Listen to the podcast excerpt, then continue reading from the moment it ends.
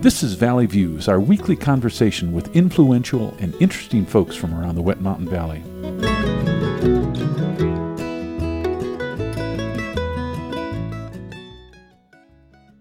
Today on Valley Views, we're visiting with local musician Bar Scott about the upcoming Jazz Camp. Bar, welcome to the program here. It's nice to be back, Gary. Haven't been here for a while. Thank you. That's right. And as folks know, you've spent a number of years behind the microphones on Music Your Way. Yeah. So before we get into the Jazz Camp, let's catch up with you. What's the latest from you music-wise? Doing any performing, writing? Yeah, I'm actually practicing is what I'm doing. I'm spending a lot of time practicing, getting ready to write some new music, lots of ideas, but not a lot of production yet. Learning how to read music, which I never learned. So I'm doing that now. That's surprising. Yeah. So when you're trying to write a song, because we both do that, yeah. What is your process?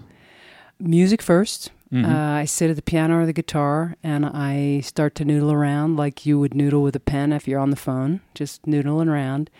And after a little while, something will come, and I'm not player enough to really have that evolve very quickly, so I practice that little riff until I feel like I've got it, and then I start singing on top of it, and then there's no turning back. I have to use it. Mm-hmm. I don't do very well alternating what I'm doing. And then I write all the music. I write the arrangements as much as I can, all the vocal parts, and sing without any words, just la la la. Mm-hmm. And then when there's real pressure on me, I write the lyrics. So like McCartney and Scrambled Eggs, yes, which became Yesterday. Scrambled Eggs. Yeah. All right.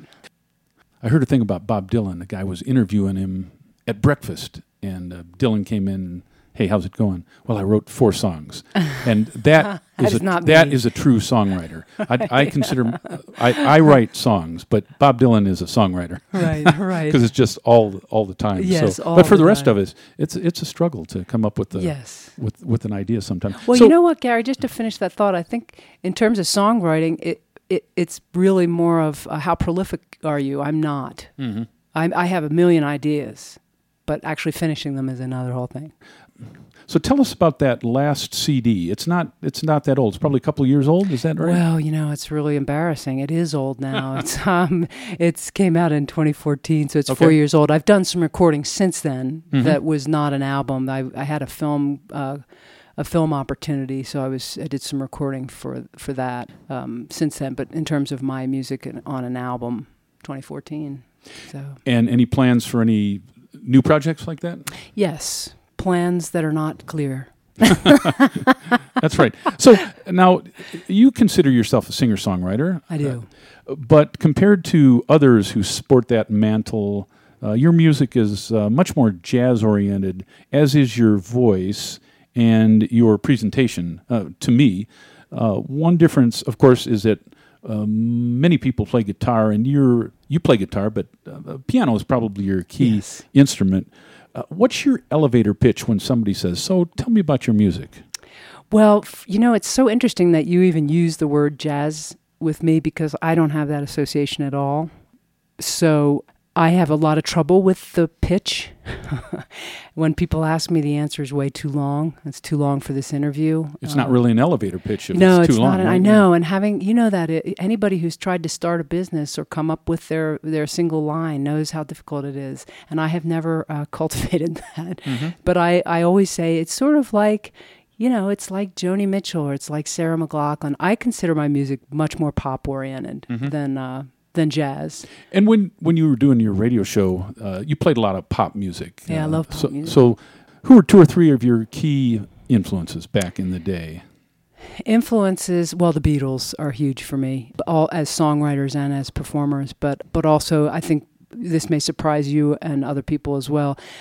I love anything with a groove, funk, groove. It's the opposite of what I do, and I wish I were hipper and groovier, but I'm when I start to write, I don't do that. So anything that was coming out of Motown or the funk, Philadelphia. I'm from Philadelphia, so all that Philadelphia music was deep into my heart. It still is. It's what I listen to when I'm not. It's funny how singer-songwriters, if you ask their influences, oftentimes it's music very different from what they perform. Yeah, I think that's right. And sometimes it's that same answer. Oh, if I could do that, I would. I'd be happy. But I don't do that. Right. So let's talk a little bit about the upcoming jazz camp. Yeah. For those unfamiliar, describe the basics of what happens. Well, Jazz Camp comes out of Denver. It's the Colorado Conservatory of the Jazz Arts, and Paul and Chris Romaine out of Denver are the producers and organizers, and they basically hire a faculty that's been coming here for 17 years. I think this is 17th or 18th year. The faculty is the band called Convergence, which is their musical outlet, their life when they're not at jazz camp. But anyway, they come down, the faculty comes down, and about 40 kids meaning 8th grade through 12th grade, come, and they're mostly boys, but there's a handful of girls, and they break into ensembles through the week, depending on their level. They're all excellent musicians already, but there's some that are more excellent than others, but they're already very advanced, very serious musicians.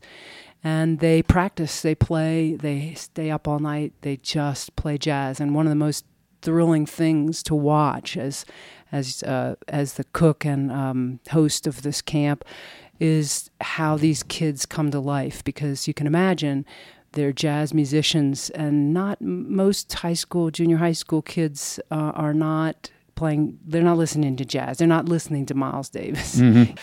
These kids know their repertoire by heart. And so they're probably the only kid in their high school that feels this way. That's right. And then they come down here and they're just, I've got the chills just even thinking about how rewarding it is for them to come and talk repertoire and talk music and theory. Yeah, find some people in their cohort, so to speak. And for all of these kids must be in the high school band, and they're playing trumpet or trombone or clarinet, and this kind of thing is one of the only outlets, because those instruments don't find their way typically in a lot of other music. So that's right. And if they're playing in the school stuff, that it may be that they're playing classical band repertoire. So yeah, that's right. Now generally, or at least the last few years, my recollection was this has been held at the school, which of course this year is under some pretty major construction, I suspect. So where is it held this year? So this year the kids are going to do their classes, which are all day long, just workshop settings. They start at 9 in the morning. They go to about 10 at night. And all of those classes are going to be at the Lutheran Church this year, and all varying buildings and rooms over there, and probably next summer too, because the school will be down again. So they go to their classes at the Lutheran Church this year, and then they come back to our house, our building, for their meals, breakfast, lunch, and dinner. And Wednesday night of the week, what did we decide? It's the 18th of July.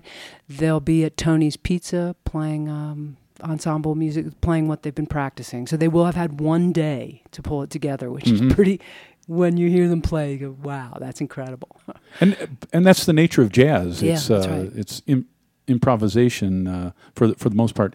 Also, there's a concert at the Feed Store on the weekend. Yes. Saturday, I believe? Saturday, the 21st at the Feed Store. It starts at 11 o'clock and goes to about 4 or 5 o'clock. It ends with Convergence, which is the faculty playing at the end of the day, but through the day. And it's just it's incredible. Bring your umbrella, because sometimes the sales are up and sometimes they're not. So That's right. Just prepare for summer, and and this is a warm one. Now, oftentimes Convergence, the faculty does their own concert at the beginning, and from talking to you, it sounds like that's not going to happen this year. Yeah, the schedule kind of got fouled up this year, so Jazz Camp starts on the 17th, and Bluegrass ends on the 15th, and we all decided that it was just too crazy. I mean, we all know how jammed up we are in the summer, so we decided to pass on that this year, so we'll start that again next year. That's quite a convergence right there, with bluegrass going into jazz. Of course, there's a huge history of string music, of the confluence of jazz and bluegrass. Yeah, and David Grisman and that whole dog music. So there's a lot of that, out there. Right, so. And also I think when you're playing bluegrass at a pretty sophisticated level, you're playing, the music is just as complicated as jazz is, and it takes a lot of talent. Both genres take a lot of talent. That is definitely true. Tell us a bit more about the instructors. Have there been the same instructors from year to year, or does that change? It changes. One or two people change depending on what their personal schedules are. They have a regular rhythm section, drums, bass, and piano. Mm-hmm. And those guys tend to be the same, although not always. Mm-hmm. And then they also have three guys that play horns as a horn section. And most of the ensembles for the kids are that same configuration. In other words, they don't bring in there aren't violinists or singers or anything. They're really working with their own instrument, like the bass player is working with the bass players, and so forth. Yeah. So jazz is a rich and extremely broad genre. Do you have any idea how they choose the material that they're going to play? I'm sort of guessing, but having watched this now for 7 years, I think what they do is they pick the material that's going to stretch these kids pretty far. They're not gentle about how difficult the music's going to be. Mm-hmm. So. But I think like any good teacher, they make an assessment of where the students are, mm-hmm. and then they pick music that will stretch them just beyond their ability. And they'll go for 5 days straight, and those kids will know what they're doing by the end. It's really something to watch young people grow the way they do. So I'm not sure I've answered your question mm-hmm. very well, but I think there's a lot of consideration, and each ensemble does a different thing because mm-hmm. they're at different levels. So, actually, one of the professors was a teacher at Colorado State when my son was there, and he was part of the jazz ensemble for Colorado State when they were there. So there, and I recognized him. I said, "Is it John Gunther?" Yeah, you know, I forget the name. Who knows? What did he play? Yeah, drums. Oh, that's Paul Romaine. Yeah. Now, Paul is the producer and the host, and he is a miracle to watch. Mm-hmm. I mean, he's just off the charts. He's one of my favorite drummers in the world, actually. So how did the jazz camp get started? Do you know? This was before your time, I know. Yeah, we were talking about this before we started recording. I'm not exactly sure of the history, except to know that it's an outgrowth of the jazz festival that started here maybe 20 years ago and ended about maybe 17 years ago. Mm-hmm. And although the big festival was, I guess, too much for whoever was producing it to continue. Yes. Just too much for all kinds of reasons. That's what I understand. Yes, yeah. And then the jazz camp people were involved in that mm-hmm. Festival and just decided they'd keep coming to Westcliff. It's a perfect place to do something like this. So that piece just kept going. The jazz festival was way in advance of when we moved here, so I never saw that. Yeah. But we had the daughter of the folks that built the house that we live in stopped by just a few weeks ago, and she said, "You know, Herbie Mann recorded his last album in this house."